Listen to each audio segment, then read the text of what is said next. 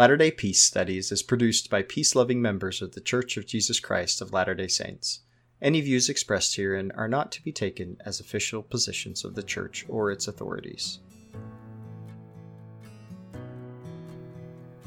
Latter day Peace Studies presents Come Follow Me. I'm Shiloh Logan. And I'm Ben Peterson. Thank you for joining us as we discuss this week's reading of Come Follow Me, as outlined by The Church of Jesus Christ of Latter day Saints. We're recording these podcasts from our homes, and so you'll often hear children playing, dogs barking, and babies crying. This is our life, and we love it. Our hope is that as we discuss these scriptures and truths, we will come to a more perfect understanding through experiencing the atonement of Jesus Christ and find greater peace in our lives. Okay, Shao. Into these chapters, we are doing 3rd Nephi 20 through 26. These start taking a little bit different tone from the previous chapters.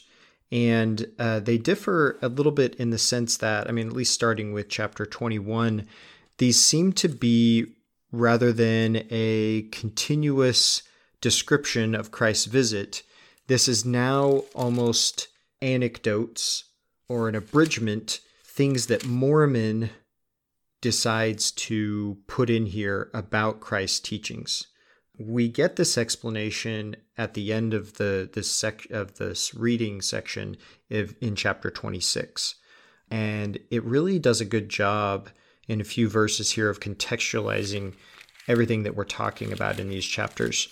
So in starting in 20 christ gives them the sacrament again uh, performs the miracle of producing the bread and the wine without them having to actually give it. And then he goes into a very lengthy Isaiah type, Old Testament type discussion about the gathering of Israel. And this seems to be particularly aimed at making the Nephites understand what their role is in the broader plan of the Father. And then he goes on in chapter 21 to basically repeat a lot of the same things that he just did in chapter 20, thereby sort of showing look, you know, you guys aren't as unique as you thought you were. this is everybody's role. The plan the Father has for you is actually the plan he has for all of his children in the whole earth. And your record is going to come in the time when a lot of these things are going to be fulfilled and a lot of this gathering is going to be happening. So, I really uh, fascinating discussion about that. A lot of prophecy going on here. You know, it's almost like we we did sort of the the doctrinal teachings of Christ. We did sort of the the acts of Christ, and then now we're kind of getting into the prophecies section, so to speak. Uh, lots of quoting of Old Testament prophets again. This is all very Old Testament style here, um, and not just style, but literal taking from chapters of, of Isaiah and Malachi and giving them to the Nephites. Again, these are the things that Mormon decided to to include in the record. And it's not everything that Christ taught the people. Going back to the contextualization of all of this stuff, we see in chapter 26, and and this is uh, for me was a really good theme to understand as I was reading these previous chapters. So starting in verse 8 of chapter 26, Mormon says, And these things have I written, which are a lesser part of the things which he taught the people. And I have written them to the intent that they may be brought again unto this people from the Gentiles, according to the words which Jesus hath spoken. I think in the past I've taken this word lesser to mean um, fewer, like less of the words of Jesus. And um, there really was like many, many, many more. Um, but I think lesser here means l- more in the sense of like lower or like we would say in the context lower law or higher law. And the reason I think that is because these next verses speak about it in those terms. It says, And when they shall have received this, which is expedient that they should have first, to try their faith. And if it shall so be that they shall believe these things, then shall the greater things be made manifest unto them. And um, this being made manifest seems to be something that happens through an experience that we have with the Holy Ghost about who Christ is and um, our relationship with Him, rather than a record that we're reading out of the Scriptures. And it's it's that that sort of that next um, higher experience that we have with learning from the Holy Ghost that is transcendent to the actual text of the Scripture. And if it so be that they will not believe these things, then shall the greater things be withheld from them unto their condemnation. Behold, I was about to write them, all which were engraven upon the plates of Nephi, but the Lord forbade it, saying, I will try the faith of my people. And we were kind of talking about this concept of I will try the faith of my people here, and and um, I kind of want to get your thoughts, if you have any, on what that really means in the context of these chapters that we just read. Yeah, I really like the way that you contextualize that too. And I love starting at the end and then kind of going back to the beginning, especially with how this has been segmented here with the Come Follow Me. Because it really does help us contextualize everything that's going on. And I love that you pulled this out about the lesser.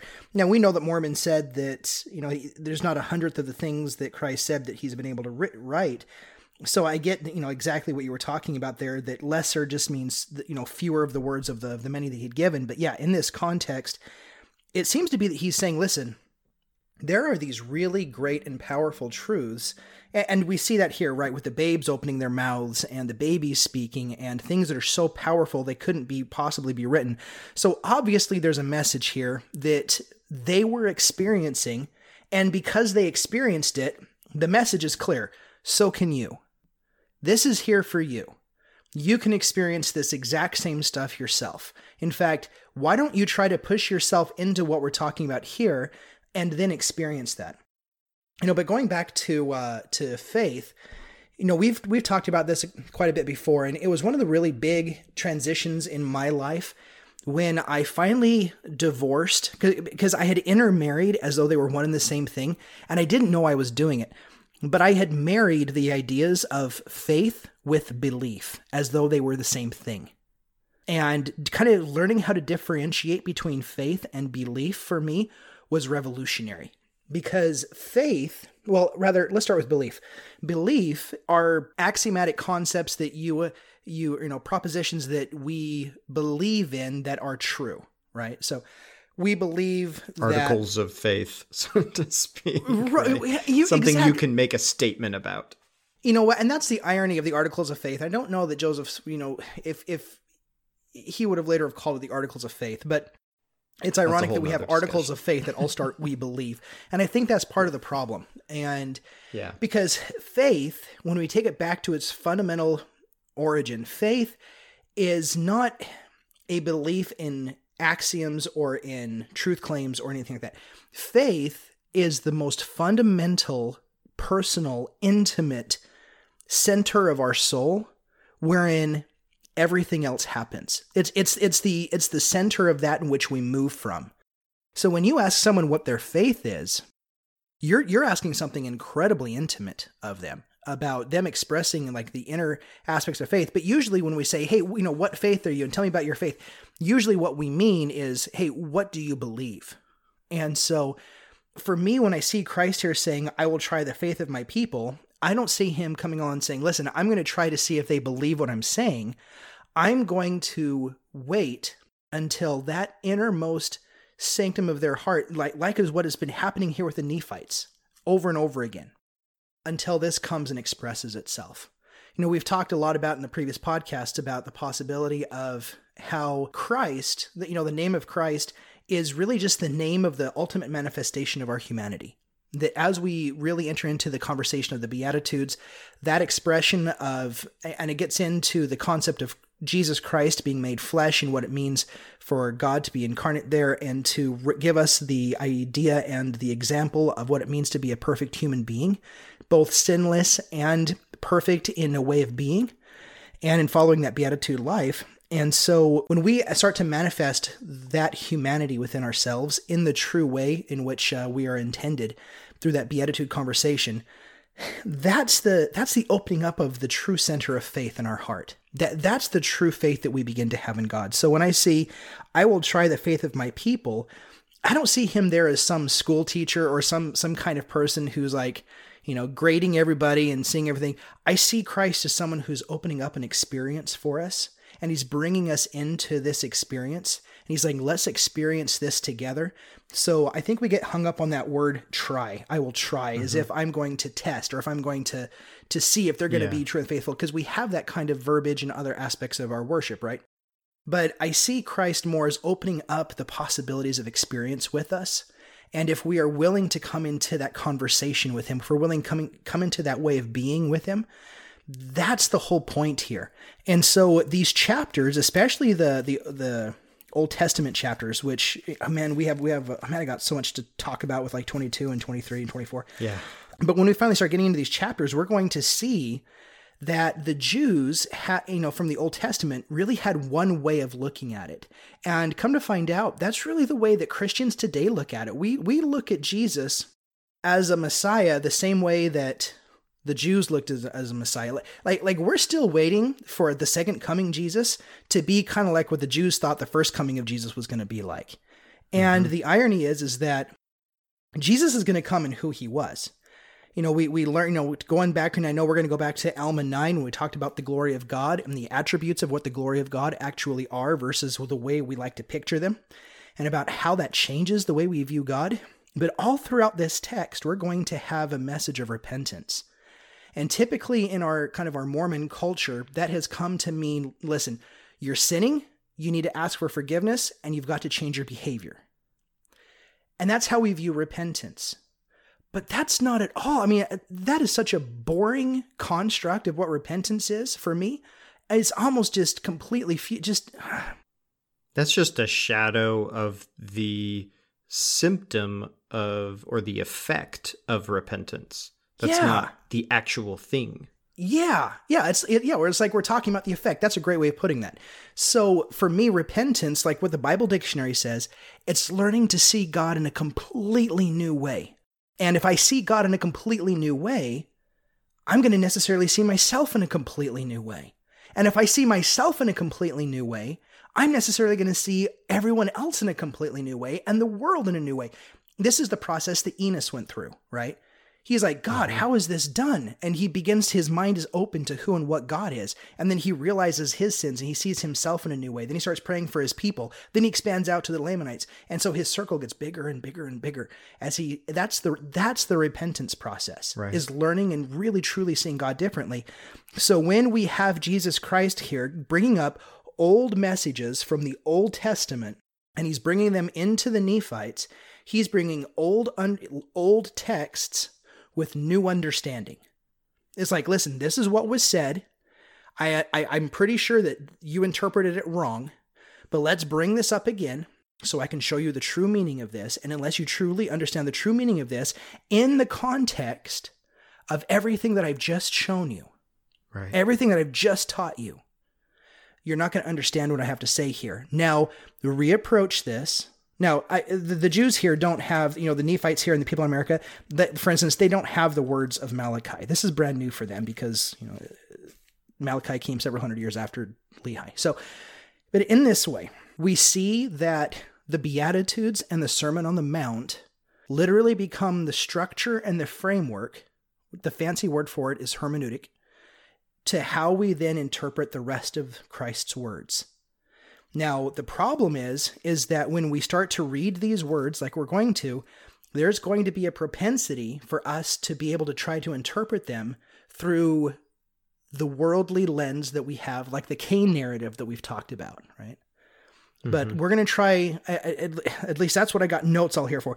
We're going to try to shift that conversation to read some of these words and kind of show them in a new light by using that beatitude conversation to be able to really bring this out in a new way for us to kind of maybe see this as, as hopefully more of what Christ was intending on. Well, and a, a more consistent message. I mean, one of the whole points that we've been focusing on as we've been going through these chapters, starting with chapter 11, was how it flowed and how it just naturally and organically made sense that the next thing that Christ taught or the next thing that he did really just fit right along in with his bringing the people along into an understanding and an experience of who they were to become and who he is and and and experiencing the presence of God. And so after all of that experience of him teaching them his doctrine and then showing them how to be, how to live as members of the kingdom of God, we now get these chapters.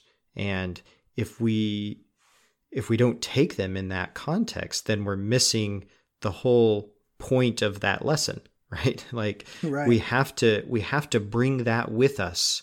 We have to bring 11 through 19 with us to 20 through 26. And if we don't bring it with us, then we're not really getting the experience of who Christ is and what we're supposed to learn about Christ in these chapters. So I, I really like what you said about like try um, in terms of the faith and stuff. I saw a lot of uh, that doctrine of perhaps kind of in that concept. I've heard it said before, and I would have to look up where this comes from. And I don't I don't necessarily have anything wrong with the with the symbol itself, but I think that it's interpreted in in an inconsistent way. You know, I've heard it said, well, when Christ came the first time, he came as a lamb, and when he's coming the second time, he's coming as a lion. I don't know if you've ever heard that before, but yes, the I've idea before, being yeah. that you know Christ came humbly, and and the, everything that we read in the scriptures about him is pertaining to his first coming. But when he comes the second time, he's gonna you know murder everyone and destroy them like a lion would. And it's like i don't believe in a bipolar christ. I just don't. Um, so maybe that's offensive to that um, that mental illness. But my point being you know i, I don't believe that christ has um, this inconsistent character that we we don't understand or can't predict um, in terms of of who he is and who we're supposed to be in any given moment. So, yeah, you know that idea of a vengeful Christ mixed in with the you know the kind of benevolent Christ has really done more damage to people's confidence in God than probably any other thing that I've ever been able to find. Because as I've talked with people over the last several years and I've talked about God with them, and especially a lot of friends who've left the church, and as we've talked with them about their feelings about God and what have you, you know, it's it's been fascinating to, and sad. You know, I, I use fascinating and just like I, I just sat there. I'm like, wow, you know, their experience was so different than mine, but I, I can I can really try to empathize with them and be brought in that conversation yeah. with them. Yeah. Where they started to realize that this their view of God was they could never truly feel like they were ever totally exposed and open to their creator because there was always this other fear of well, if I ever mess up, he's going to destroy me. Right. Yeah. And it just really throws people for a loop. And I know there's a lot of defense out there about it. I know there's a lot of people who push back on it and say, well, you know, there's two sides to Jesus. And, and then they try to like double down on the narrative. But just like you said, Ben, I, I just don't see that kind of Christ anymore. I I see something else entirely going on in the same text as has been written.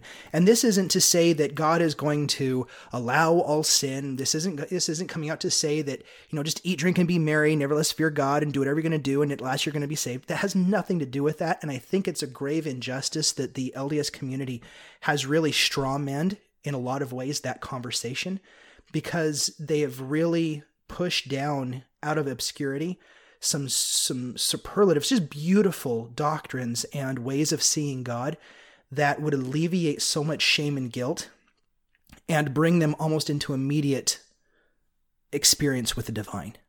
And so that's kind of what you know was for me anyway. And you know, I know you talking with you, Ben. The uh, you know the the, exper- the experiences are the same, and really just trying to put a lot of those conversations to the side and try to experience God in a new way. You know, this is a very much a repentance process. You know, let's try to view God in a new way and just see what is present. Let's just see what comes out.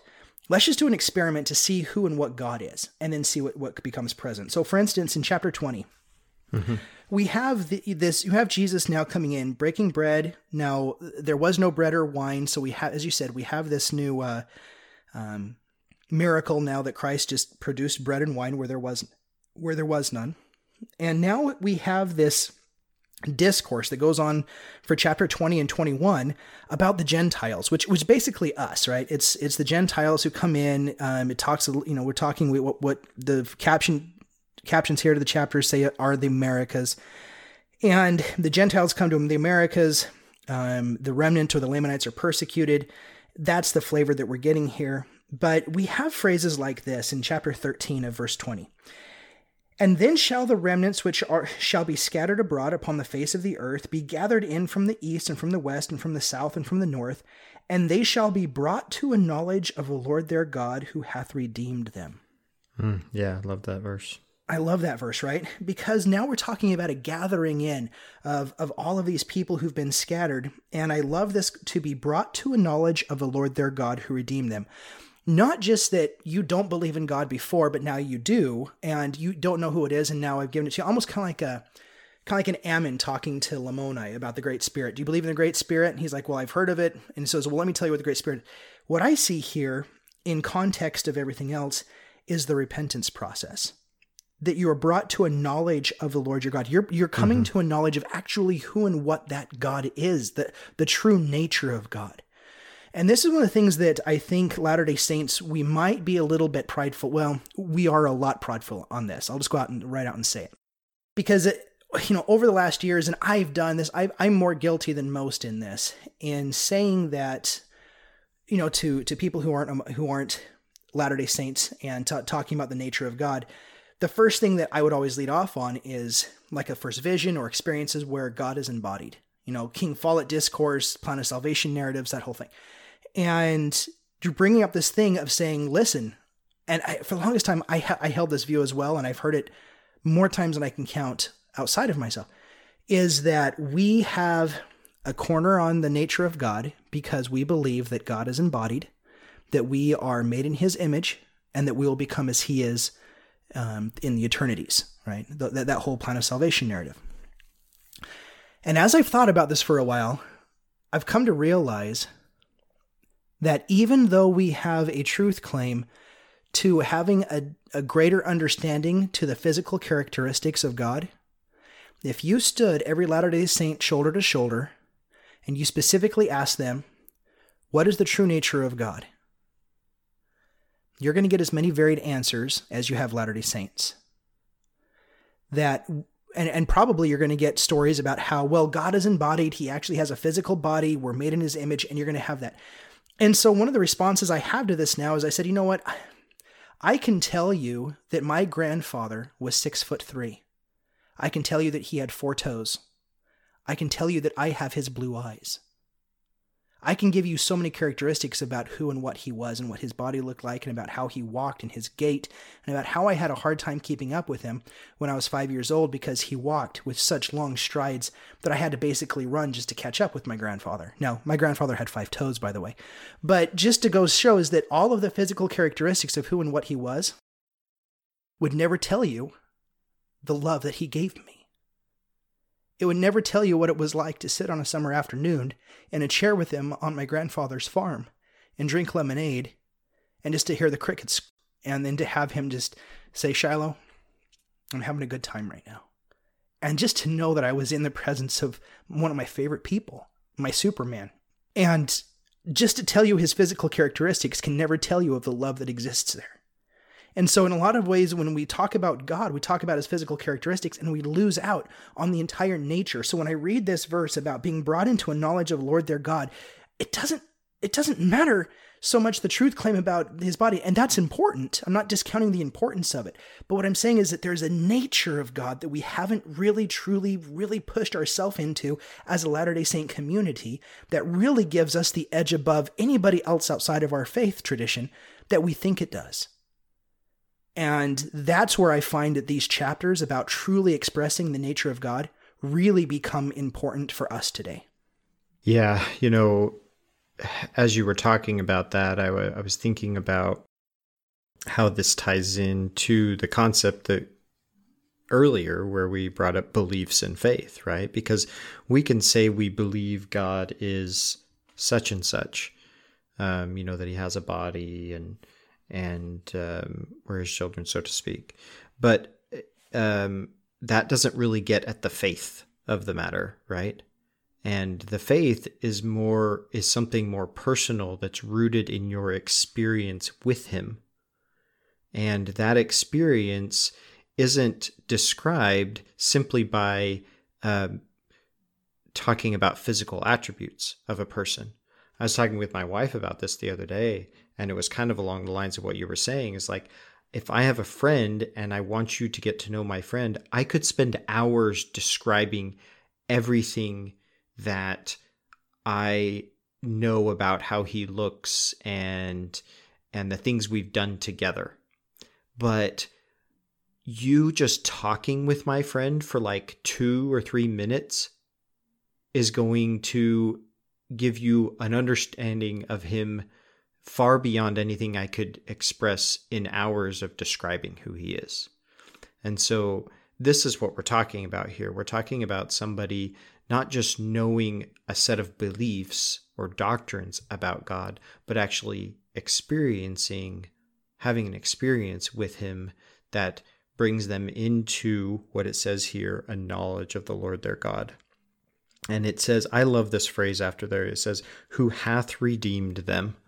And I like how it's kind of in the past tense because it's almost like they didn't they didn't even know that they had been redeemed. And this repentance process is them coming into an understanding of where they really are and where they stand with God, that they really are already, you know, redeemed of Him in the sense that He is there ready to receive them as soon as they come to Him. Um, so yeah, that that verse really is quite profound. I was thinking about this, uh, you know, really the chapter as a whole, but um, starting with verse 12, this seems to be talking in almost like a, a historical perspective. Um, but whenever uh, I read Isaiah, we, we did this as a seminary class when I was teaching seminary.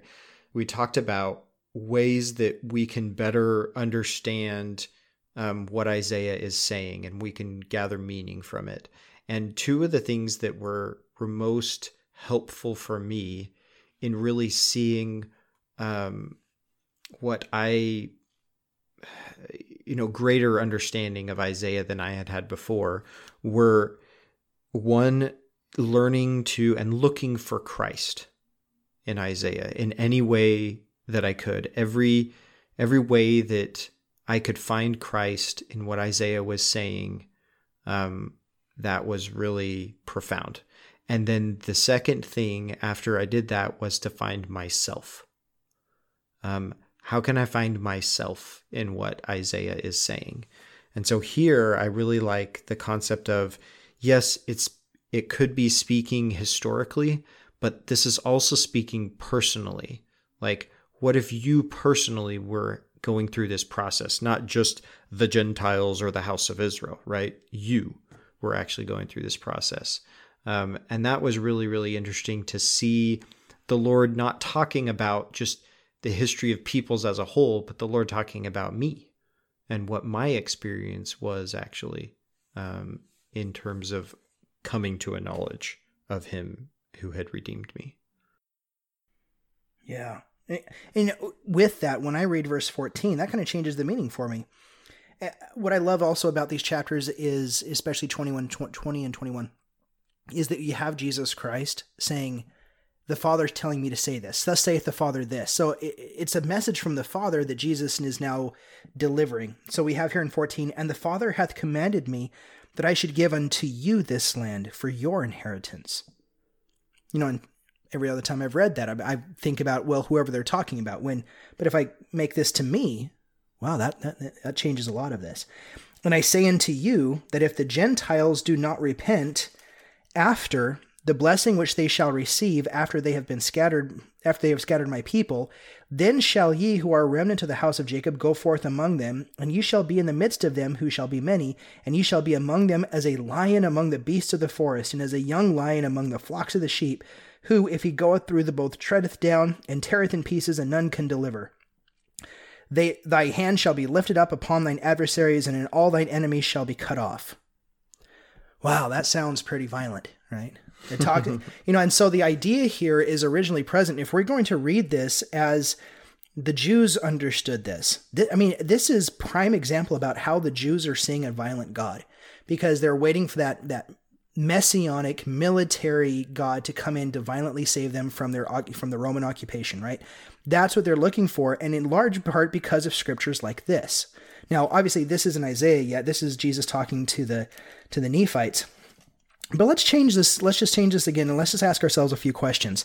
Here in verse 17, where it says, "Thy hand shall be lifted up upon thine adversaries, and all thine enemies shall be cut off." Well, I, I wrote here on the margins. What did what did Christ command them to do to their enemies?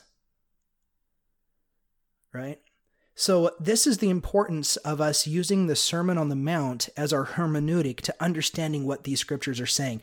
This is part of what we're talking about whenever we say, listen, we can either use the scriptures to try to define and curtail and relegate away the difficult aspects of the Sermon on the Mount, or we take the Beatitudes and the Sermon on the Mount and we use that as our filter to be able to interpret these scriptures.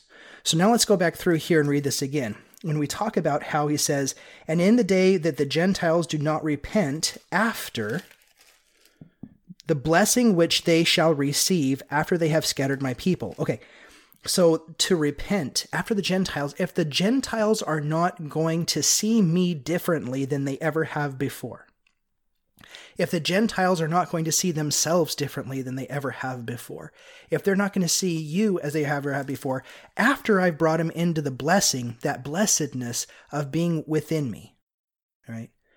And after they've scattered the people around, then shall ye who are a remnant of the house of Jacob go forth among them, and it shall be in the midst of them who shall be many, and ye shall be among them as a lion among the beasts of the forests, and as a young lion among the flocks of the sheep, who if he goeth through both treadeth them down and teareth into pieces, and none can deliver. What is the message that Christ told his disciples to do? You know, let's go back to what President Kimball said about taking the gospel to our enemies, that they are no longer our enemies let's go back to Helaman 6 when the Lamanites hunted down, and I love that word, they hunted down the Gadianton robbers and they preached the word of God to them and they bore down with such pure, pure testimony and they converted them so that they were no longer their enemies. Right? And all of these enemies now, all of the intentions of the enemies, enemies are now cut off we start to see the imagery here of the lion and the beast of the forest and the tearing away, not as an overpowering of the physical, but of the triumph of the spirit.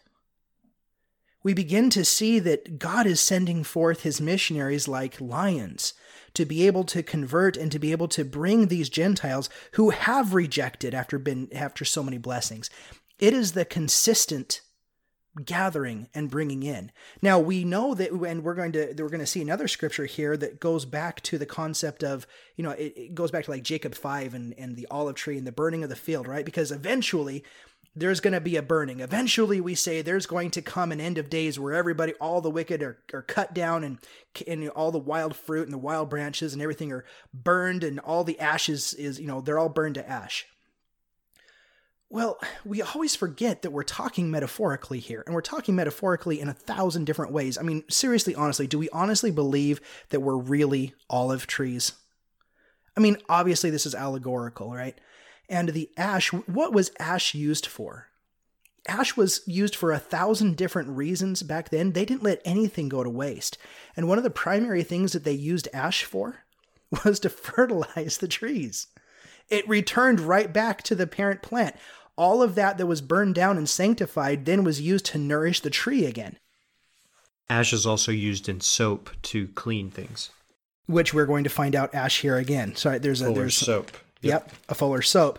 So now that we have the symbolism of ash that we're going to read about here, we start to realize that we have to start seeing these scriptures in completely different ways.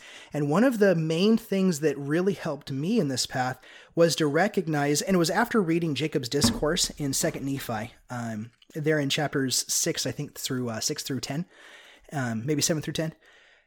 When Jacob comes out and, and basically teaches the people, he says, Listen, you are so afraid of the Lamanites. You are so afraid of dying and then he gives, he starts talking about Zion, he starts talking about God. He's like, listen, even God's going to make himself flesh, and even God's going to die. Nobody's getting out of this alive.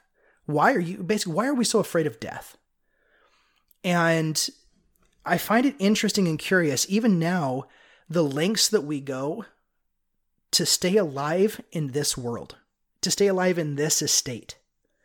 And that's why I love President Nelson's example so much. And there's two examples. There's the one video of him when he's on an airplane and the engine goes out or something like that and there was a lady there who was basically like losing her mind and he said i was calm.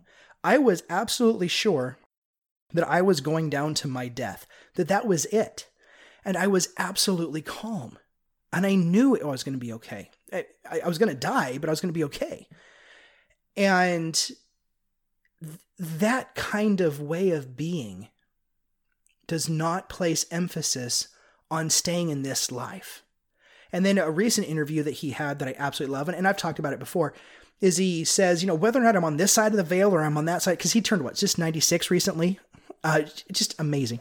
So mm-hmm. he turns 96. He's he's not he has more years behind him than he has in front of him. Let's just put it that way. So in this particular case, he's like, if I'm on this side of the veil or I'm on that side of the veil, it's like whatever. I'm excited. I'm just happy to be doing what I'm doing. And uh, now Wendy, his wife, was there. Sister Nelson was there next to him, and she kind of nudges him and she says, "Well, we care if you're on this side of the veil, right?" And he's, like, "Oh yeah, well, well, I, I get that, I get that." But the whole concept here is is that obviously he has an eternal view where death is not a fear. And I've often wondered, how is it that we fear death so much? How is it that we fear that moment when we move from this estate to the next. And all I can think of is that there is simply a lack of knowledge and a lack of peace that comes from not coming into a unity with God. That we seek to preserve our lives on this side of the veil to such great extents that we end up losing, in a lot of ways, the peace that's there for us from just allowing things to be what they are. So, because of that fear, we read into these verses, just like what we read, obviously, that this means that God wants us to go out and to kill all of our enemies so that they're not on this side of the veil. You know, it's, it's like we're going to rend them to pieces and kick them to the other side of the veil so we can stay on this side without them. And I'm like, that just doesn't, when you look at it as an eternal sense, that just doesn't, that just doesn't add up it just is not a very consistent way of looking at it. But when we start to realize that God, who sees everything, his purpose and his work and glory is to bring to pass the immortality and the eternal life of man. Everything is in that context. Everything that he's doing, even this whole lions and sheeps and rendings, rend, rending apart and treading down, and everything that he's doing is not just for the one side, but it's for those who are being rent as well everything is working for their eternal salvation. You know, the verse 18 clearly says that this is about the gathering. He says, I will gather my people together as a man gathereth his sheaves into the floor. That it's about bringing his people in, not um, destroying them, so to speak. Um, you know, and verse 19 goes into more of this sort of Old Testament imagery and symbolism. It reminded me of a verse uh, in Deuteronomy that is a prophecy about the gathering of Israel. And um, this is Deuteronomy chapter 33, verse 17. It says, His glory is like the firstling of his bullock, and his horns are like the horns of unicorns. With them he shall push the people together to the ends of the earth. And they are the ten thousands of Ephraim, and they are the thousands of Manasseh. I've always taken this verse, and it, could be interpreted different ways, but I've always taken this verse as uh, a prophecy about the latter day missionary work throughout the world. Um, and, you know, at least in our Latter day Saint narrative, we have tens of thousands of missionaries, right? And the majority of them appear to be of the tribe of Ephraim, according to our, like I said, according to our, our narrative and our patriarchal blessing, so to speak. And then there are many thousands of them that would be of the tribe of Manasseh, right? So I've always liked this verse in terms of how it's re- referring to uh, the latter day gathering of, of missionary work. Um, but again, going back to sort of the symbols symbolism in this verse, it matches really well with what's going on here in this chapter, um, talking about how all of these things are in the context again of the Lord gathering His people.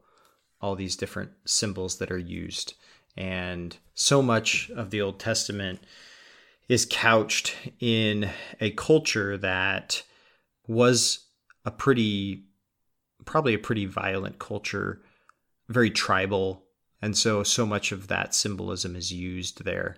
Um, this happened with the Nephites as well, so it kind of makes sense that a lot of those same symbols would be used. Moving on through chapter 21, I, I, and like you said, Ben, there really is a lot of a lot of crossovers because in 21 we carry this theme of the gathering and of the Gentiles and being established in the Americas and a message for a free people. And then it gets into a lot of really interesting words. And I want to focus really fast on chapter 21 over in verse 19 and 20. And it says, And it shall come to pass that all the lyings and deceivings and envyings and strifes and priestcrafts and whoredoms shall be done away. For it shall come to pass, saith the Father, that at the at that day whosoever shall not repent and come unto my beloved Son, then will I cut them off from among my people, O house of Israel, and I will execute vengeance and fury upon them, even as upon the heathen, such as they have not heard. But if they will repent and hearken unto my words and harden not their hearts, I will establish my church among them, and they shall come in into the covenant and be numbered with the remnant of Jacob, for whom I have given this land for their inheritance. Right. So now we have the building of the New Jerusalem and then we have uh, where Christ comes back in to dwell. And, and I like the fact that there is the building of the New Jerusalem first, where then then there's a place for Christ to come in to dwell. So there's a, an interesting uh, progression there. But we see verses like this where God seeming, seemingly comes down and he's like, Listen, I'm going to cut them off from my people, and I'm going to execute vengeance and fury upon them, the likes of which they've never even imagined Right? and and these are the scriptures that we we have to to to wrestle with a little bit to be able to tease out other meanings that are, that sermon on the mount context to be able well how does this even work how, how can we even take this god seriously who on one point is so nice and caring but in this point is executing vengeance and fury upon us right and so it's not always easy so yeah, just you were talking about verse 21, and this phrase at the end says, such as they have not heard. Actually, this kind of made me think of Doctrine and Covenants section 19, where we have this revelation of Christ talking about um, his suffering and the atonement, and telling us that we, if we don't repent, we would have to suffer like he suffered in terms of and and we wouldn't be able to to stand it or we wouldn't understand it. Um, and this all kind of goes back to our discussion about alma and alma's experience in repenting and how he was in all of this anguish and, and pain and sorrow but as soon as he turned to christ that all went away and Christ tells us here if we don't repent, that's the state we're in. If we don't turn to Him, then we don't have, we don't experience that. You know, we don't see that. So I just, I see that sort of as another uh, way to contextualize this scripture here is simply that without repentance, this is what our experience of God is, is just fury and vengeance, right? And if we continue to refuse to repent, to refuse to change our perspective and and outlook on on not just ourselves and others, but who God is, then we'll continue to experience ourself and others and God in this way. Yeah, there's a book that I've talked about before called "The Wrath of God: Nuanced as Divine Con- Nuanced as Divine Consent" by Brad Jersak, and he goes through and he talks about a lot of the same thing. That the the thing that we perceive as the wrath of God is really just God surrendering and letting the universe be what the universe is and letting reality be what reality is. And it's just the consequence of our own actions. And what that really brings about is exactly what you're talking about that this executing vengeance and fury upon them is not the actions of a God coming after us. It's not this whole God's running after us with a with now he's the one with the pitchfork trying to run us through in worse ways than we've ever experienced. He's not the devil now trying to create new methods of torture for us to be able to to writhe in pain because we didn't listen to his voice. I mean, how inconsistent is that of a loving parent who is not just kind of reprimanding you to teach you, but now is like executing vengeance and fury on you, right? It's just when we put that into the context of a parent, we're like, yeah, that just doesn't make a whole lot of sense.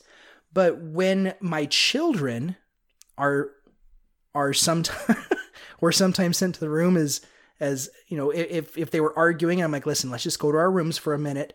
Let's just sit in our room for a second. You know, for my kids anyway, being in the bedroom was like the worst thing in the entire world. And it was like weeping, wailing, and gnashing of teeth. And and they were only in there for like two minutes. And and the only and I came in there and I explained to them, I'm like, listen, this is not a punishment. I'm not punishing you. I'm not here doing anything bad to you. All this is, is we're just to take a break for a minute. Let's breathe. Let's clear ourselves. Let's kind of just let this simmer down for a sec. And the minute you think that you can come back out here as a normal person, come on out. I'm going to leave it up to you. Whenever that's ready for you, you come out. But man, for those first few seconds when they're like weeping, wailing, and gnashing of teeth, like the worst thing that I could, I was like the worst person in the in the in their life. In a lot of ways, I see this in that way. Is is there's just we are then confronted with the reality that we've created for ourselves, and God and God simply allows it. Now the thing is, is that in my life I've recognized that the worst place that I've ever been in my life, in fact, multiple times, are the times when God has come to rescue me when I didn't deserve it, when I wasn't earning it, when I hadn't qualified for it, when I was not even really ready to take him up on it. And sometimes I needed some kickstarts. But that's when God came after me. And so, in these moments of like executing vengeance and fury upon them, this isn't simply that people had reached a breaking point where God's like, all right, now I'm really upset with you, and it's like hellfire and fury. I like what you said, Ben. It's that when we distance ourselves from God, we simply see the life that we live in terms of vengeance and fury. And I've begun to see that really in a lot of people's lives who really promote and accept that view of God also have a lot of things going on in their own personal life that that's their view of God. That's the relationship that they see of God.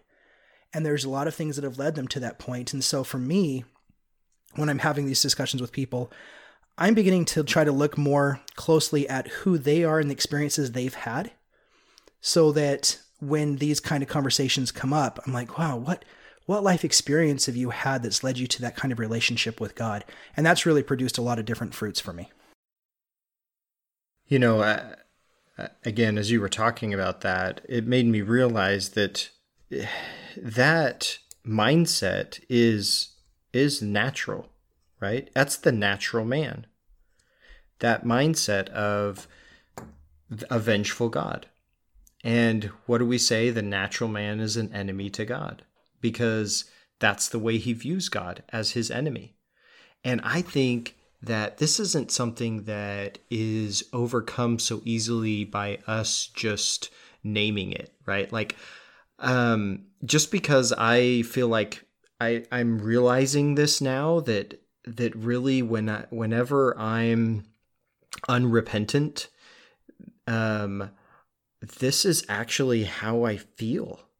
And even though I'm sort of conscious of the fact now, it doesn't make that reality go away when I, I am in an unrepentant state. And I, I I don't realize it until I've come out of it. it. It's it's literally something that you don't you cannot see your way out of it until you choose to change your perspective. no matter how much you've talked about it on podcasts. like I, Yeah. I, I I'm experiencing this and I'm realizing that like this really does happen and and it's um that that Satan the accuser is there and he he he, he uses us for lack of a, a better way of, of couching it just just um in terms of of how our relationships are with others as well you know um how many people have have uh you know said yes i'm going to love and care and be kind to everybody. And then like the very next day they're swearing at the person that cuts them off in traffic. And it's like it's not that their hearts aren't really in the right place and they want to follow Christ and everything. It's that literally that's the natural man. And it blinds you to that no matter how much you understand it intellectually that's where your heart will go if you don't keep repenting, right? Yeah. Absolutely. All right, so now we're over 50 minutes and we have the two best chapters I want to spend the most time. Okay, let's do it. But yeah, that was a perfect setup for what, what we're doing in here. And I'm like, holy cow, we could spend another two hours on these. Yeah, I mean, this is verses 7 and 8 of chapter 22, right? I love them. Yes, yeah, it's amazing. So first off, so chapter 22 is comparable to Isaiah 54. So when we're talking about this, this is you know Isaiah as lifted kind of out of the King James. It has the King James uh, flavor to it. So when we're going here, I want to go down to verse 3, start with verse 3. It says, For thou shalt break forth on the right hand and on the left, and thy seed shall inherit the Gentiles and make the desolate cities to be inhabited. You know, eh, this is me bringing in the Beatitudes all over again. This whole blessedness of the meek who inherit the earth. We, you know, we start to see these when we really commit the Beatitudes to our scripture study. We literally see them everywhere. They come out everywhere. I mean, it's, you know, I'm a pest control guy, and when I go to sleep, sometimes I just see roaches in my mind because of all the jobs that I do. So I, when I say that the Beatitudes are like roaches, and it's like it's like it's I don't mean that in a bad way. I just mean it's like they're everywhere. They're like they're crawling over the pages. They're everywhere. They're So I- good roaches. they're good roaches. a really weird scriptural analogy. Don't, Oh don't you know? Nobody don't don't do that to yourself. But that's how I see it. But here I start to see, you know, the the people here are inheriting the land. There's a lot of theme thematic coming through here, a lot of themes coming through here about inheriting our lands of inheritance. And as you and I were talking beforehand, Ben, it's like I cannot see this as literal. Now, if it's literal, great, awesome. But if I'm talking about, if we're talking about the 12 tribes getting their lands of inheritance over in like the land of Israel now, and with all of the millions of people who've been given Ephraim as their birthright, like E- the land of Ephraim's pretty small. We're going to have a city that's more congested than Los Angeles once everybody starts to get their lands of inheritance. I mean, we're all going to get like 2,000 square feet and we're going to have to build something and it's going to have to be a co- complex of like 10 stories high with just our families. It's going to be crowded. And so, in a lot of ways, I'm like, you know what? Maybe I'll just let somebody else have my room. I, I, I, I, I don't. I don't want to. I don't want to migrate. I don't want to move over there. So one of one of two things are going on, and I think both of them are accurate. Number one, I don't have enough information on this subject to be able to really make an intelligent conversation about exactly what this is going to look like. And number two, I'm pretty sure that it's not absolute what it talks about here, that it's far more allegorical and and metaphorical than we want to let on. If it's real, I'm totally okay with that. I, I I just want to live somewhere else. I don't want to move there. I don't want to be, live in the desert there. I mean, I live in the desert already in Bakersfield. I don't need to move to Israel for another desert. the literalness of it doesn't doesn't hold much meaning for you personally. No, a 2,000 year old, a fourth, uh, what, a 4,000 year old covenant. I am so grateful that it's going to be fulfilled, and I'm grateful that God keeps his covenants.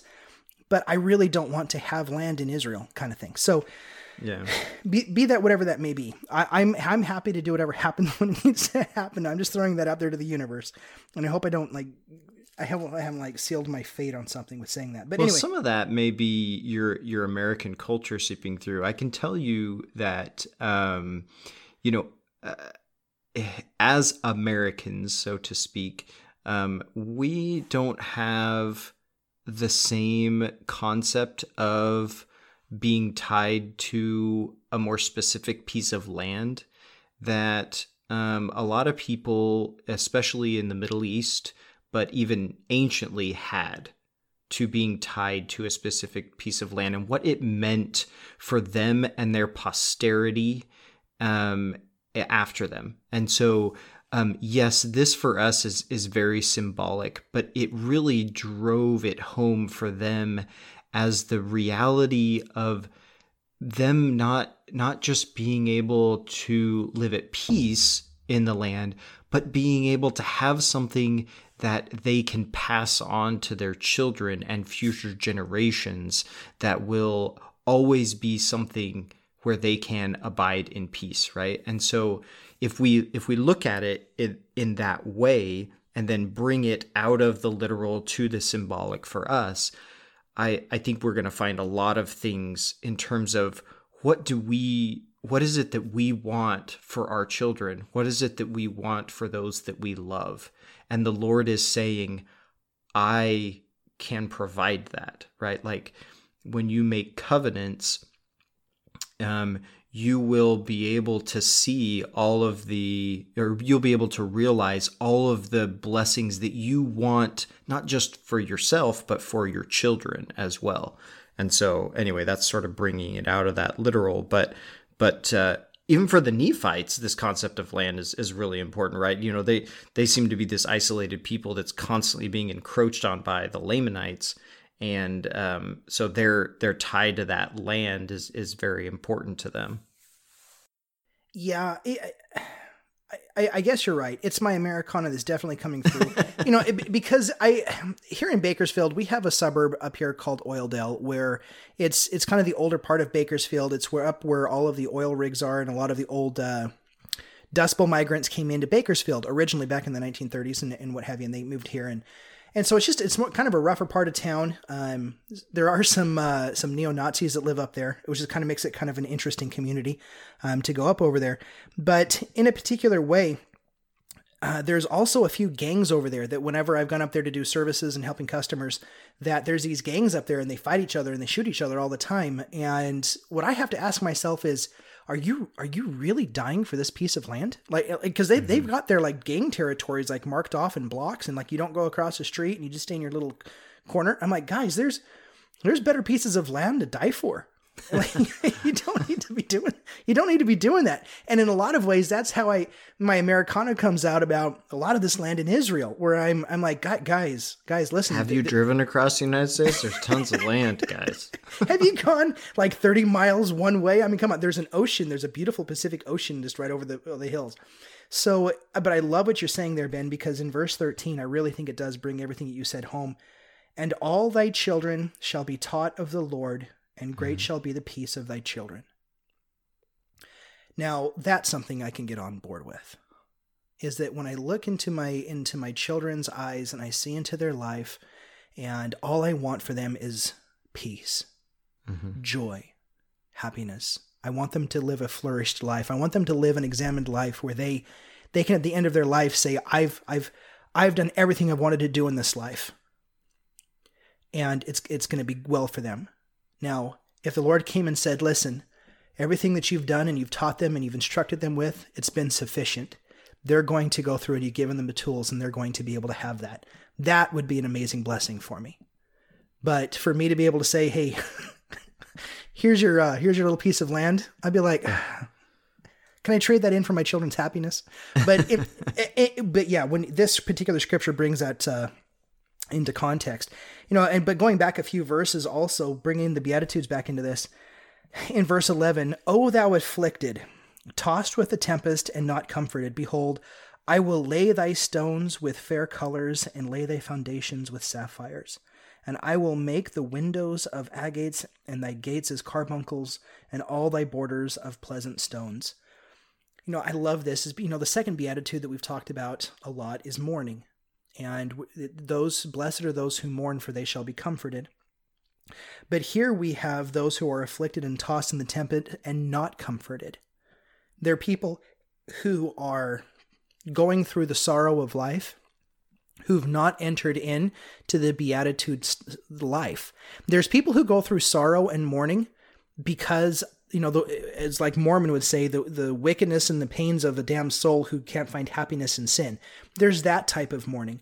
Then there's the type of mourning in the Beatitudes where you've emptied your ego, you've emptied, you're doing the emptying, you're doing the surrendering, and there's like a loss, and you mourn for that which has been lost. And it's that kind of mourning that you, the blessedness of mourning that you're brought into the presence of God with that, with that comfort.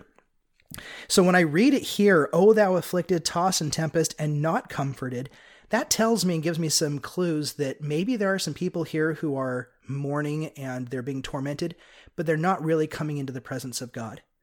But he says, Behold, though, I will lay the stones with fair colors and lay the foundations with sapphires.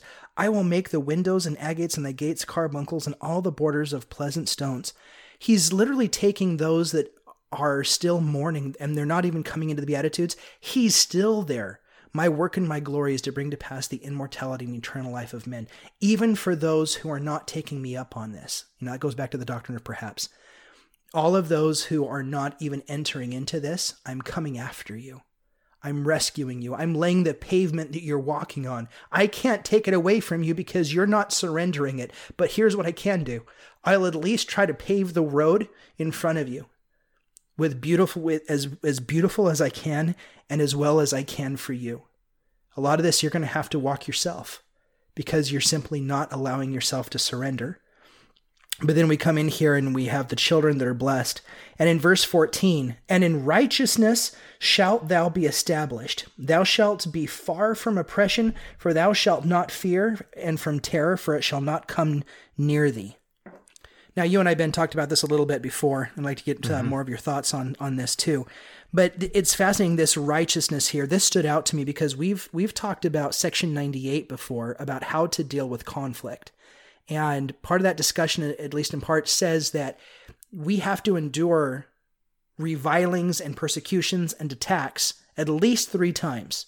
And then at the third time, if we haven't reviled back, fought back, defended back, or in kind, and we've simply taken our lumps, then at that point, D&C 98 says, listen, and if the Lord comes down and specifically says you can fight back, then are you justified in defending yourself?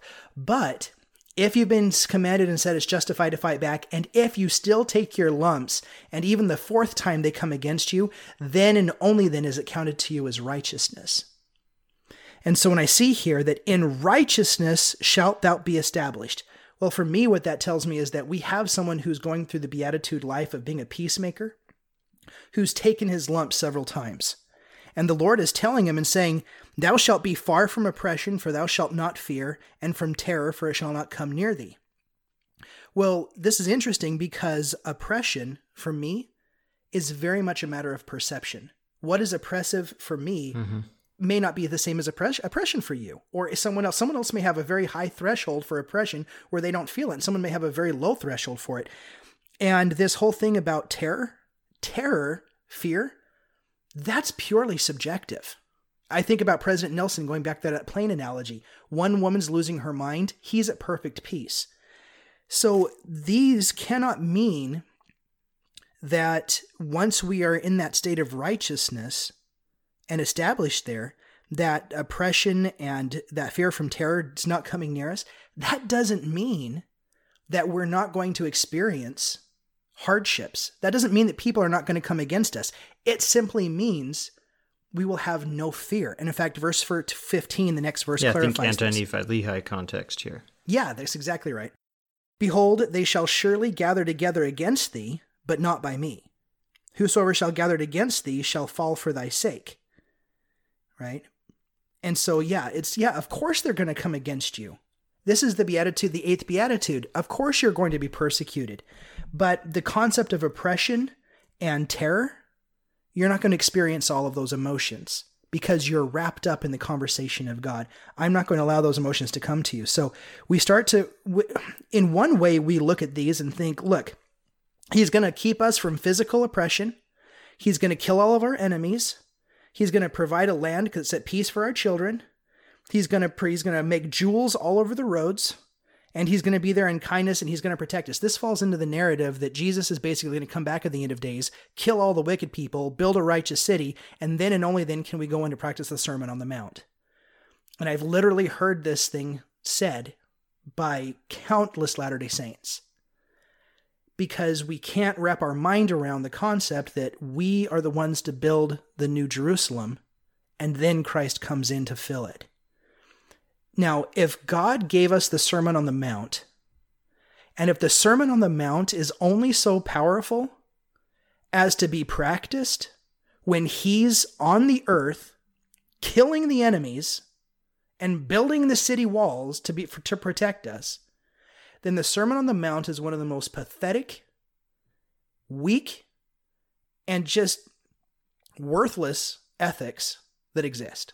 Well, yeah, why even give it? I mean, because if it requires that he come and destroy everyone, then he could just come and do that and then teach us after he comes.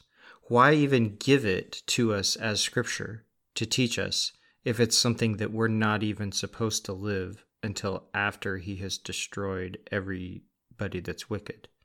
So so yeah, for for sure I don't I don't see how it is you know the imperative to live the sermon on the mount is only in effect after the second coming of Christ. Uh, it's it's just the opposite. It is in effect in preparation for his second coming and and I believe that to me is the heart of the message of the restoration of the gospel is that we are called to actually be living this in preparation for the second coming of Christ.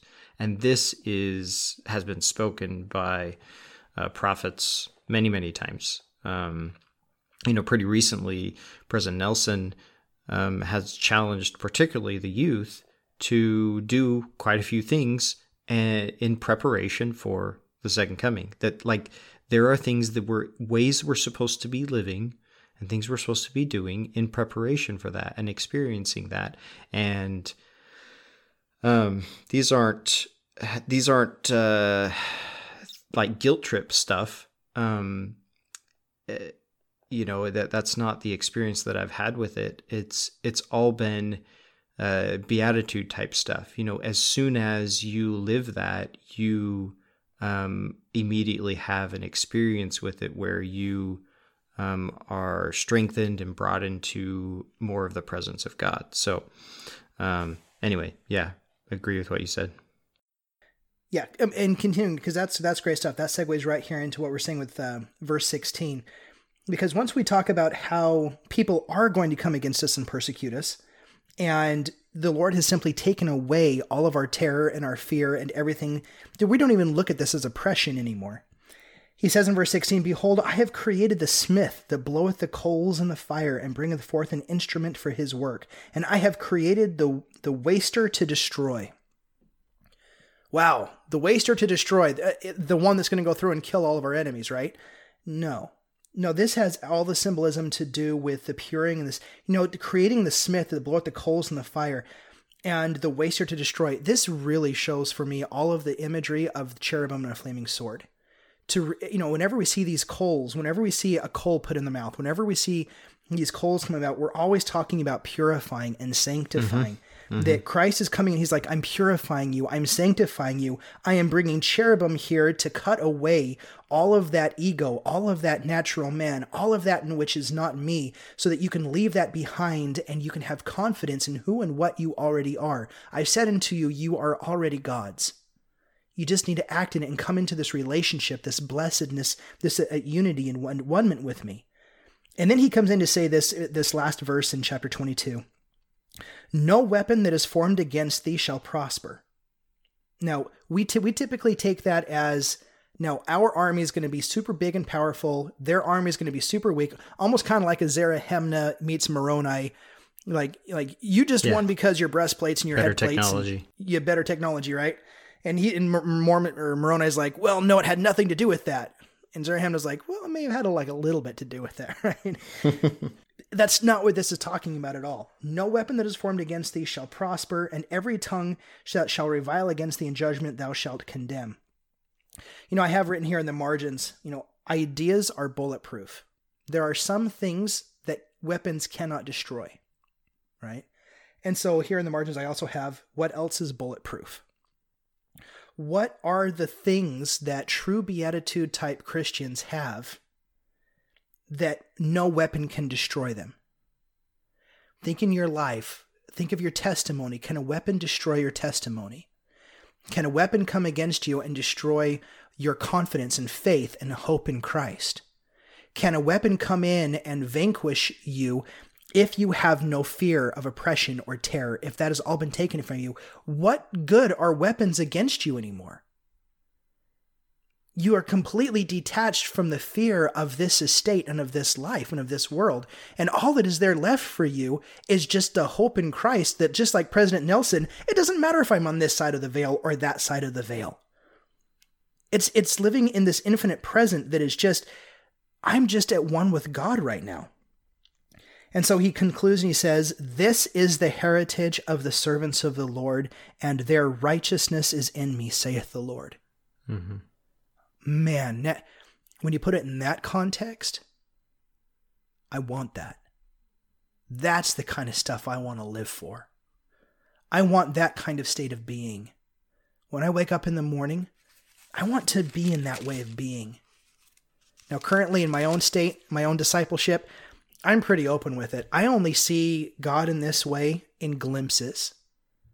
And I, enough for me to be able to say, I know that it exists I know that it's real, but it comes in just like like blips on a movie screen. And I'm like, what was that? And I almost have to like pause the moment in my in my mind and like go back into it and just like sit with it for a moment because a lot of these times these experiences just come and they go almost just like just just like a whisper and I have to go back to those moments and really just sit with them and, and just kind of open it up and be with God in those moments and just say, I experienced this. What was this? And then it's in that contemplative state where things open up for me more fully. But I want to experience that more fully in my life to where those aren't just glimpses, but more of a state of being. Well, that's you crossing the straight and narrow, right? yes. As yes. J. Golden Kimball said, you know, you're yeah. just crossing it. Hey, wait, that was a path back there somewhere. I don't walk the straight and narrow, but I sure as hell try to cross it as often as I can. Yes. Yes, I get it. So so yes, absolutely beautiful words here, um, the words of Isaiah, and there's there's really just um, as Christ says in the next verse, he says, Great are the words of Isaiah. There is just incredible depth to these that I think um, these really really warrant a lot of pondering from somebody who, um, you know, if you really want to sit with the scriptures and ponder uh, what the Lord has for you, you know, Isaiah is a is a pretty good place to go. Um, it can be difficult as well. yeah. But uh, so chapter 23 um, has probably one of the most humorous incidents in the Book of Mormon um, because Christ says, Hey, you were supposed to write these things down. Um, did they really happen? And, and did you write them down? And Nephi's like, No, we didn't write them down. so I love verse 12. It's like, It came to pass that Nephi remembered that this thing had not been written. the and and there's several reasons I love this example here, but I just I love uh, Christ's patient and loving rebuke here, where he's just like, you know, let's get it done. Um, there's not any condemnation. It's just, um, you know, Nephi remembered that this thing had not been written. Uh, there's just there's a lot between the lines there, and and I, I love it, what it says about the situation. So yeah, it really it really is. I imagine Jesus here. I, I no longer see Jesus as a stoic individual. I no longer see him as someone who is just there in all seriousness and just just absolute like focused. I really see Jesus Christ as a personality that has so many emotions and he's loving and he's kind and he's smiling and he's laughing. And I, I very easily can see this moment of him being like, hey, I sent Samuel the prophet here to talk to you about a few things and about this resurrection. Did you happen to write those down? And they're like, no, we didn't. He's like, yeah, I, uh, I told you to write those down. I know you did. I know you didn't. And, and and having it be like a tongue in cheek moment, I I can very easily see that in text. And if it's not, it's not. But if it is, I could easily see that. Um, you know, in verse twenty four or in chapter twenty four, this is where Malachi 3 comes in. And Malachi 3 obviously wasn't in their scripture. This came after Lehi and Nephi left Jerusalem. But this also takes in this way that we can use the Sermon on the Mount as a hermeneutic to be able to see what's going on here. Especially where we start in verse 2, where it says, But who may abide the day of his coming, and who shall stand when he appeareth? For he is like a refiner's fire and like a fuller's soap. And this goes back to the soap and the ash that we were talking about earlier you know, in this several podcasts ago, back when we were doing Alma nine, back with uh, with Ammonihah, we fell on this verse here in uh, Alma nine twenty six that talked about the glory of God, and we had quite a few things to say about it. But what was fascinating about it is that the glory of God in Alma 926 is defined as grace, equity, truth, patience, mercy, long suffering, quick to hear the cries and the sufferings of the people, and quick to answer their prayers. That is the glory of God. That's his glory, in that he's full of all of these beautiful attributes. Not that he comes as this magnificent being with awesome cloud theatrics and, and a really awesome chorus of angels with some really cool sounding trumpets. That's going to be pretty cool. If that's the way it's all going to shake down, I'm all for it. That's going to be awesome. Let's do it. But I'm far more interested in a deity that has eternal attributes of grace, equity, truth, patience, mercy, long suffering, and who's quick to hear the cries of his people than I am about a God that puts on a really cool end of days performance.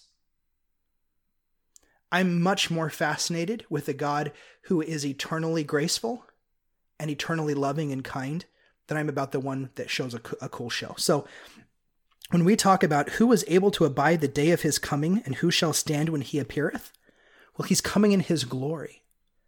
Now, how can we possibly say, well, who's going to abide the day of his coming? Well, quite frankly, the Jews didn't. When Jesus came in his glory, when he, because it says in Alma 9 that Jesus, not many days hence, Jesus cometh in his glory. And that's talking about his first, his first birth, his first coming.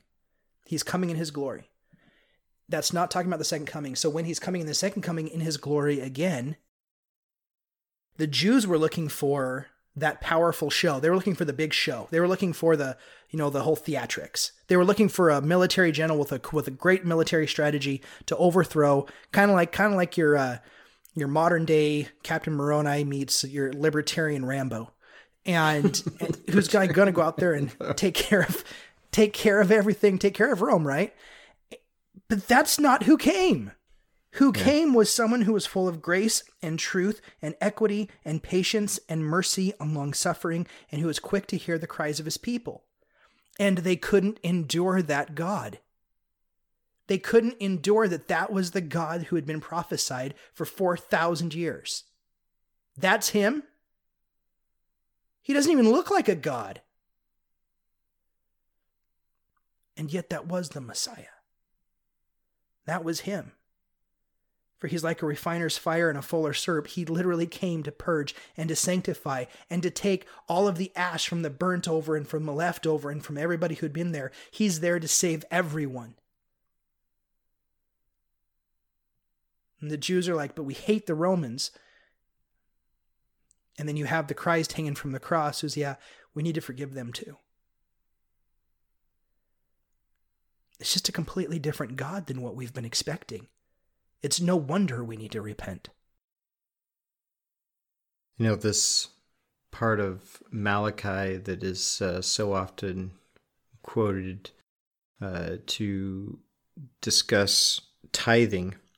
There's there's a whole whole lot more here to this than we often discuss. Um, but I, I have always liked the imagery at the end of verse 10, it says, uh, Prove me now herewith, saith the Lord of hosts, if I will not open you the windows of heaven and pour you out a blessing, that there shall not be room enough to receive it.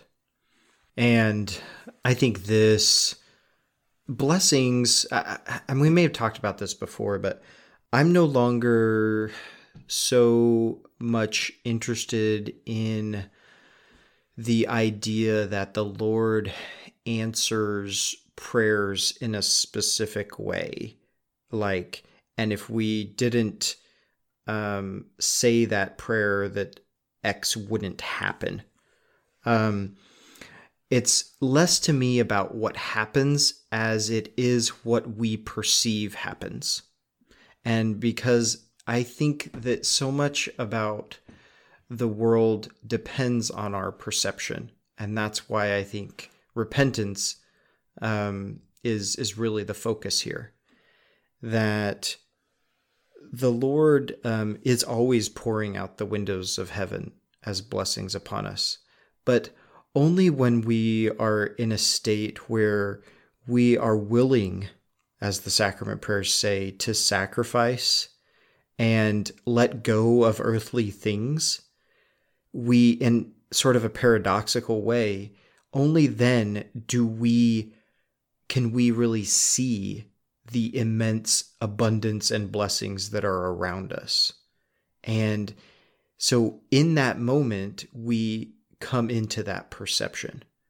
Um, and I don't think it's a matter of a change of objective reality, but it's certainly a matter of the change of subjective reality.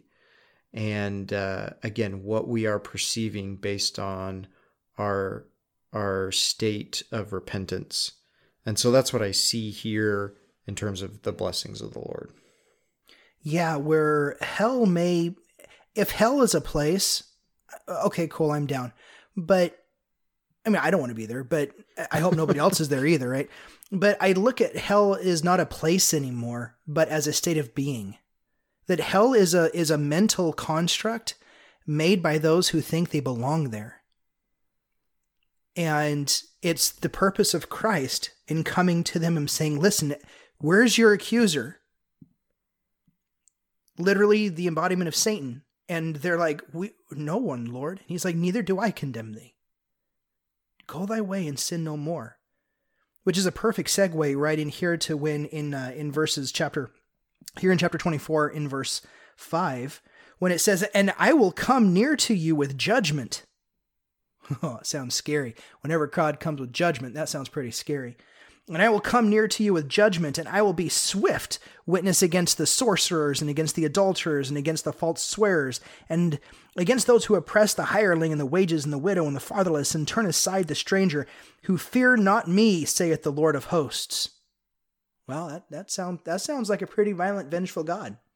That sounds like a God who's coming after you and is ready to destroy the people who are sorcerers and adulterers and false swearers and oppressors. But then I have to ask myself when Jesus literally came and there was literally an adulterer thrown in front of him, and the Jews said, Master, the law says that we should stone her. Basic and basically, you, you if you are who you say, or you, you said we should stone her. And we have his his famous words, you know, he without sin cast the first stone. But I love what he says to her, Woman, where are thine accusers? Where is Satan here? And she looks around and she says, No, man, Lord. Neither do I condemn you, he says. Go thy way and sin no more. You know, it's this powerful moment in recognizing and realizing that coming in judgment is Christ coming to the woman taken in adultery. I'm not here to condemn you. I'm not here to accuse you. I'm I'm I'm the person who is your advocate. And we often mistake that it's the advocate to the Father. Mm-hmm. But it's an advocate with the with. Father. That the Father wants the same thing that Jesus Christ is. He, they both are fighting for us. See, that's the thing is, is yeah, Christ is not simply, he, he's not going to sit there and let you sit and wallow in your sin. He came to save us from sin. But the thing is, is we have to be able to change the way we view God to recognize that they are our biggest cheerleaders, that they're walking the, the path and that Christ is literally suffering next to us. That the whole path, we don't walk alone. That this judgment that's coming swift against the sorcerers and against the adulterers, yeah, that sounds really nice for a really righteous, pious person who's lived their whole life and who's never done anything wrong, right? Oh yeah, definitely. We want to definitely make sure that all the sorcerers and the the adulterers and the false and the press that they get theirs. Man, that is so ego filled. There's no mercy in that. Blessed are the merciful, for they shall obtain mercy. Blessed are the pure in heart, they shall see God. Blessed are the peacemakers, for they shall be called the children of God. See, once we put this into the Beatitudes speak, once we introduce the Beatitudes as though that's the nature of God, and so when you talked earlier about the nature of God, that we we talk about the attributes of God, and, and I love what you said previously, Ben, about the belief versus the faith there and how we deal with God. That was I'm, I'm gonna think about that one for a while. But all of our belief systems about who and what God is, we've lacked actually having a really substantive faith relationship with Him. And when we truly understand the nature of God, we're going to find out that it's the beatitude process of emptying and mourning and being and being brought into this meek position and filled with righteousness and being merciful and being pure in heart and being a peacemaker. That's the true nature of God. That's what it means to be at one with God and be brought into that moment. Because once we see here, for I, and I love verse 6, and that really for me is what brings this whole discussion home. For I, the Lord, I change not. See, the thing is, is for me, what that means is not that God's not going to ever change, that he's never going to be okay with sin. He's going to always be there, vengeful to destroy everybody. No. I've always been the same loving, kind, compassionate God who's always seek to reclaim you, and you've always taken this message and turned it on its head. I've never changed, but I'm here to tell you you need to repent and see me differently. Here's what I've done for you. Here's the tokens in my hands and my feet. Here's the scars that prove who and what I am. The self sacrificial lamb the one in Revelation that comes back who's blood drenched, and everybody thinks he's blood drenched in the blood of his enemies. He's not. He's blood drenched in his own self sacrificial blood. That's the God I worship. That's the God I'm still trying to find. And just like you said, Ben, you know, we talk we talk about this on podcasts, but man, is it harder in the day to day life just to go out there and to find that kind, merciful God when everything that I've ever been informed by is this transactional God that is neither truly for me or truly against me, and that is it's just it's it's been a rough it's been a rough road to hoe. It's it, but it's been a glorious one. Well, and that's you know, in in terms of why it's difficult, I think it's because that's the God of this world, right? That's what Satan says he is, and he's the accuser and the God of this world is ever present before us as soon as we are, you know, every minute that we're living our lives, you know, that's that's always there. So that's driven into us so much. Um, and uh, so, I mean, it makes sense that it's a constant struggle, as it, you know, we see in the scriptures examples of the prophets struggling in the spirit, so to speak, right? And I, I see that as that's what's happening. You know, they are seeking to overcome that, you know, to turn their perception. It's it's like this uh, constant effort to to having to to turn our perception to repent towards God, away from the world, in in every minute, in every moment. Um, so uh, the even that word turn, you know, that brings us to chapter twenty five, um, this iconic chapter that uh, we we put so much we so much of um, restoration uh, narrative and even doctrine um, it is tangential to this scripture. I mean, Moroni quotes this many times and in in different ways. Uh, you know, different flavors, different translations to Joseph Smith when he first sees him. Uh, Joseph Smith uses this in his explanation about the proxy work for the dead. I mean, we we talk about this chapter and particularly the the last verse um, constantly. I mean, it's the very last verse of the Old Testament. And he shall turn the heart of the fathers to the children, and the heart of the children to their fathers, lest I come and smite the earth with a curse. And man, this there's it's no wonder that Moroni quoted it in many different ways, and Joseph Smith pulled so much meaning from it because there really is a ton here in terms of turning. You know, that's that evokes repentance to me. And then fathers and children, the uniting of the family of God. Um, we talk about that in terms of sealing, but there's so much more than just like temple sealing going on here. I mean, that is that is literally not literally, that is really just the symbolic um, concept that we have for something else entirely that's going on. And we we experience it too symbolically in my opinion. We really need to experience it more literally um, than we do. Um, i love how uh, that relates to section 98 where it talks about renouncing war and proclaiming peace and the very next verse, verse says and seek ye diligently to turn the hearts of the children to the fathers and the fathers of the children. And the the implication there for me, and it's a very strong implication, is that that process of turning, repenting of the fathers to the or the children to the fathers and the fathers of the children is the very process by which we bring peace. That repentance and that uniting of fathers and children and the realization as Christ has been constantly going over in these chapters that all the children, everyone in the world is his is a child of God and his efforts are focused on gathering them from the north, the south, the east to the west, everyone. Yeah, that's great stuff. I don't I don't know how to follow up on that. yeah, I I have nothing to add to that. On chapter 26, you know, we kind of you know, we ended, and I, that's why I really love beginning with the end because by the time we get to the end, once we come back to these moments, we begin to see that God loves us so much.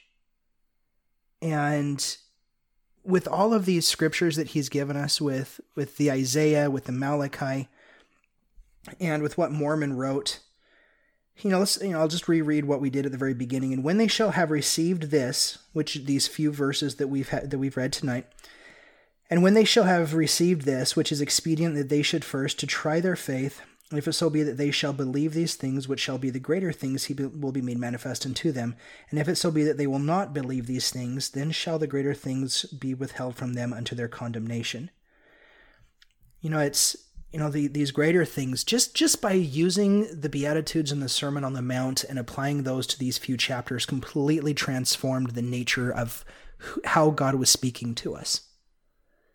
And as i've said multiple times just by using the sermon on the mount and the beatitudes now as my new as my new lens that filter by which i interpret the scriptures and i read the rest of the scriptures has completely revolutionized the way that the scriptures speak to me and so I, I see that very much here that when I've seen God anew in this method, in this method of being able to use the Sermon on the Mount, oh, it's just, it's filled me with so much more hope and love and compassion. And when I go out, it actually transforms me as a human being. When I go out into society, I, I, I know I'm more patient. I know I'm more, I'm more long suffering.